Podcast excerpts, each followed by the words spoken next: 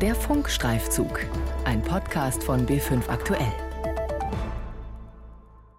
Im Studio ist Carola Brandt.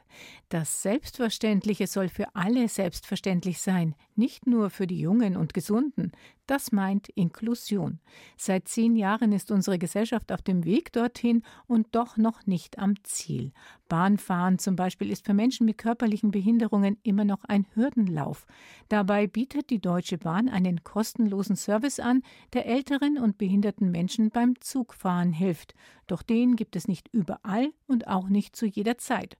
Und dann scheitert es manchmal auch noch an ganz anderen, viel menschlicheren Dingen, von denen uns Ludwig Zier erzählt hat. Er hatte sich hilfesuchend an den Funkstreifzug gewandt. Barbara Weiß hat recherchiert. Allein Bahnfahren trotz seiner Behinderung. Manchmal hat Ludwig Zier keine andere Wahl. Im Frühjahr besuchte der blinde Mann seine Lebensgefährtin in der Reha in Hof. Auf der Rückfahrt von Hof in seinen Heimatort Wunsiedel hatte der 63-Jährige dann ein unerfreuliches Erlebnis.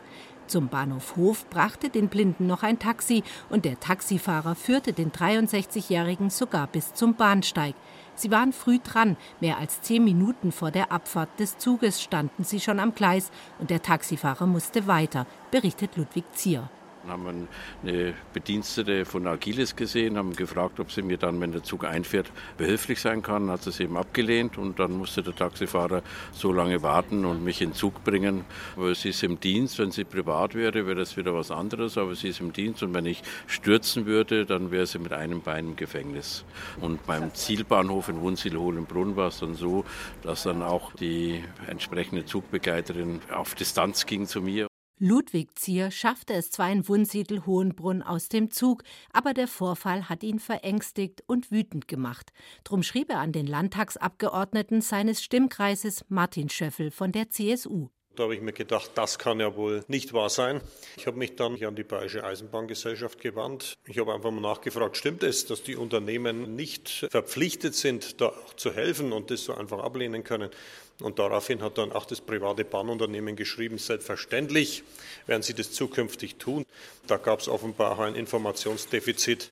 Ein Bahnmitarbeiter sei nämlich nicht mit einem Bein im Gefängnis, wenn er im Dienst einem Reisenden mit Behinderung hilft. Ganz im Gegenteil, er ist sogar dazu verpflichtet, stellt die Bayerische Eisenbahngesellschaft klar. Das Zugpersonal unterstützt mobilitätseingeschränkte Reisende beim Ein- und Ausstieg und bedient die im Zug mitgeführten Einstiegshilfen. Auch die private Agilisbahn, die den Abschnitt zwischen Hof und Wunsiedel bedient, entschuldigte sich bei Ludwig Zier. Geschäftsführer Axel Hennighausen. Das war ein persönliches Missverständnis. Natürlich ist jeder unserer Mitarbeiter, der im Umgang mit Reisenden Schaden verursacht, versichert. Wir haben unsere Mitarbeiter da auch nochmal alle darauf hingewiesen. Ich denke, das sollte sich in Zukunft erledigt haben. Ludwig Zier und alle anderen Reisenden mit Einschränkungen haben also ein Recht auf Hilfe von Zugbegleitern beim Ein- und Aussteigen. Und noch mehr. Überwiegend an größeren Bahnhöfen bietet die Deutsche Bahn einen Mobilitätsservice an. Auf den ersten Blick ein Rundum-Sorglos-Paket für Ältere und Menschen mit körperlichen Einschränkungen. Die Mobilitätsservicezentrale organisiert alles Notwendige, wenn Sie Hilfe beim Ein-, Um- oder Aussteigen benötigen, zum Beispiel einen Hublift für den Rollstuhl. Wir beantworten auch Fragen zu geeigneten Zügen, der Barrierefreiheit von Bahnhöfen oder Mindestumsteigezeiten. Wer den kostenlosen Begleit- und Umstiegsservice nutzen will, muss sich bei der Mobilitätsservicezentrale der Bahn allerdings rechtzeitig anmelden, mindestens 24 Stunden vorher.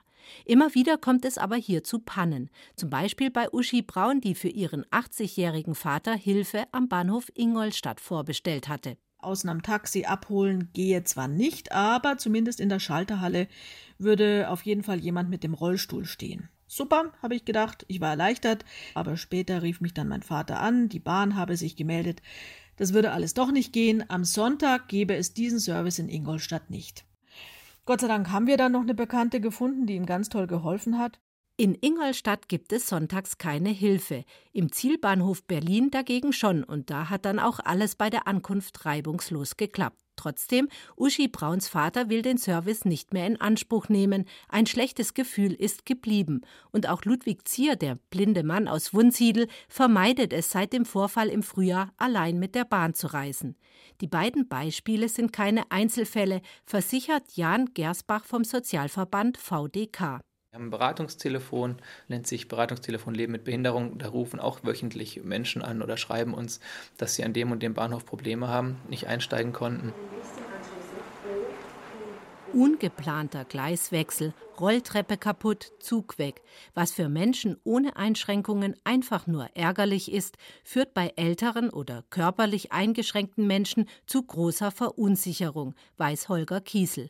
Er ist Behindertenbeauftragter der bayerischen Staatsregierung und selbst Rollstuhlfahrer. Ist mir auch selber passiert, dass ich dann auf einem Bahnhof stand und du kannst zwar rüber gucken aufs Bahnhofsgebäude und weißt, da müsste ich hin. Hast aber keine Chance, da hinzukommen, dann kriegt man ein bisschen Angst. Das ist natürlich genau das Gegenteil von dem Effekt, den wir haben wollen, weil wir wollen ja eigentlich Menschen mit Behinderung ermutigen, allein verreisen zu können.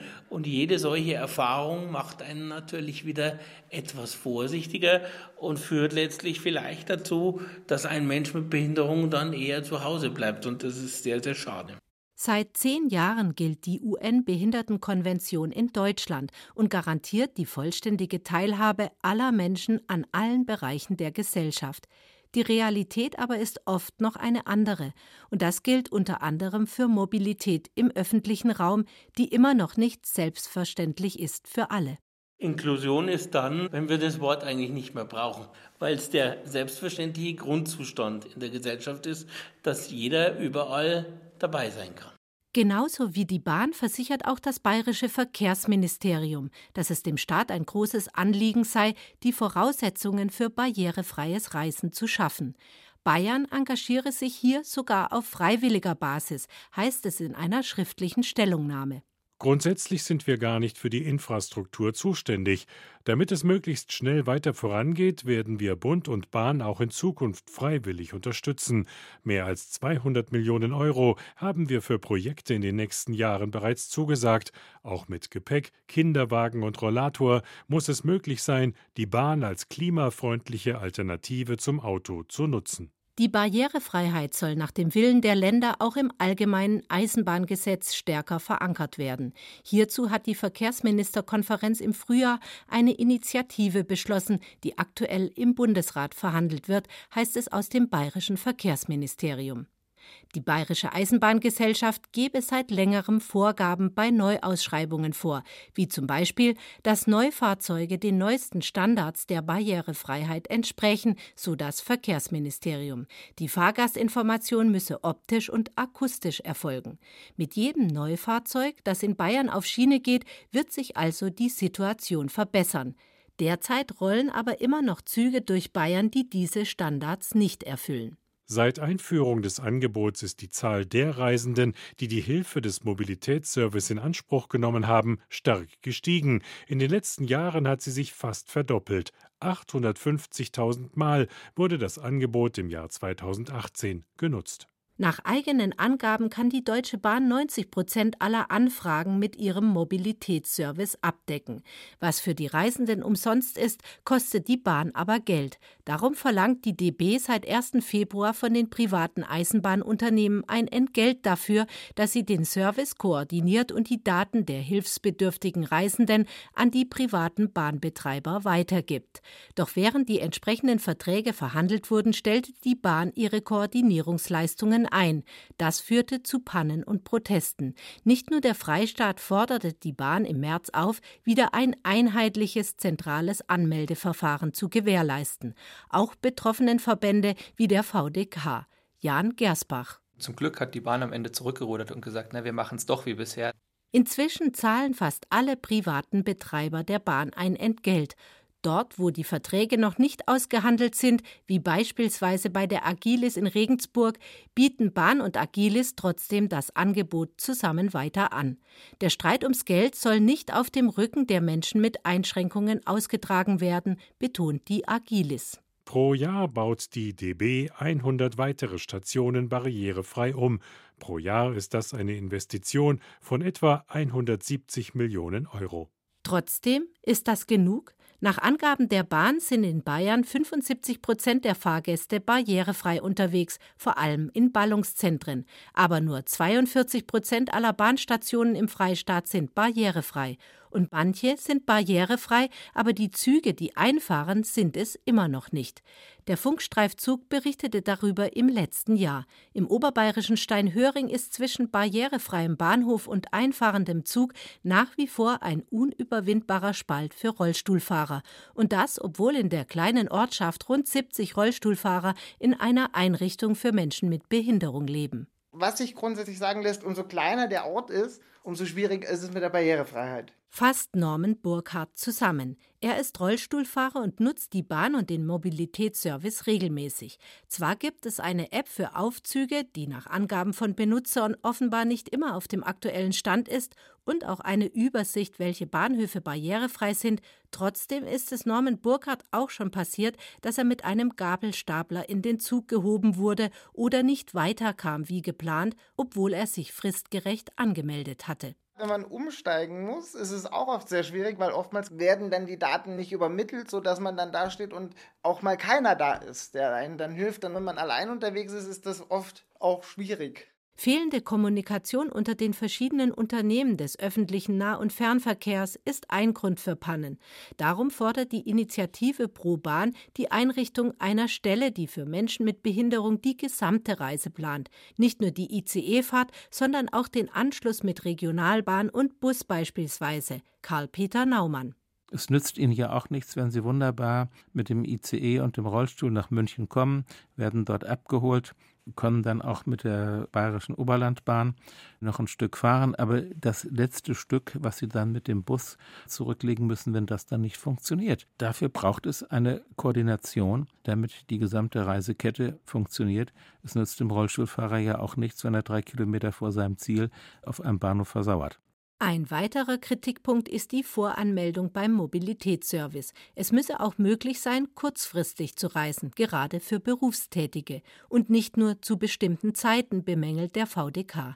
In Erlangen gibt es den Service beispielsweise nur zwischen 7 und 19 Uhr, in Ingolstadt am Sonntag nicht.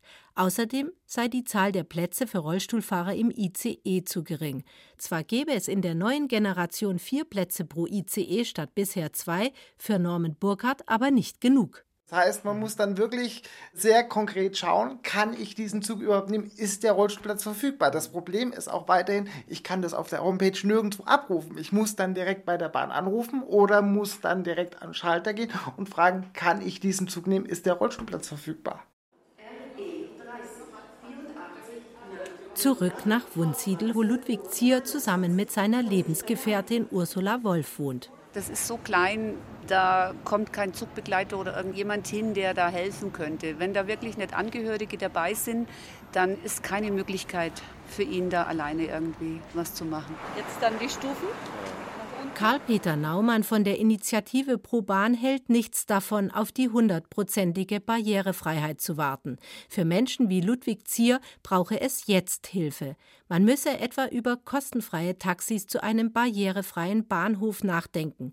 Und Axel Hennighausen vom privaten Bahnbetreiber Agilis in Regensburg fordert, gerade in Oberfranken, wo es viele kleine Stationen gibt, müsse man schnell Lösungen für mobilitätseingeschränkte Personen finden. Man muss zumindest mal eine Antwort darauf haben, was jetzt gerade im ländlichen Raum mit den älteren Leuten passieren soll, die eben nicht an einen barrierefreien Bahnhof kommen. Ich würde mir wünschen, wenn man nicht immer die ganz, ganz, ganz große Lösung sucht, sondern einfach auch Antworten mal jenseits der kompletten Barrierefreiheit finden kann, um die Leute am Land weiter mobil zu halten. Dabei seien nicht nur die Bahnunternehmen gefragt, sondern die ganze Gesellschaft. Die Hilfsbereitschaft von Mitreisenden, so berichten die Betroffenen, sei groß. Doch ein Rollstuhl ist schwer und für Ungeübte nicht ohne weiteres in den Zug zu wuchten.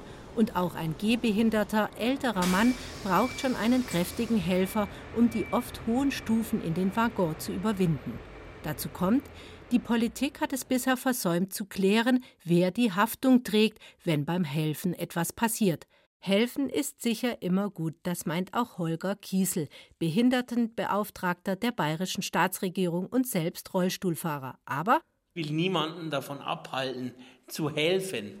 Ich will einfach nur deutlich machen, grundsätzlich ist es die Aufgabe der Profis, in so einer Situation zu helfen. Es geht nicht nur um die Haftpflicht der Helfenden, sondern auch um die Sicherheit der Menschen mit Einschränkungen.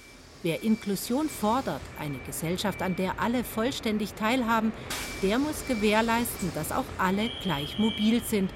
Und dazu gehört, Bahnfahren zu können.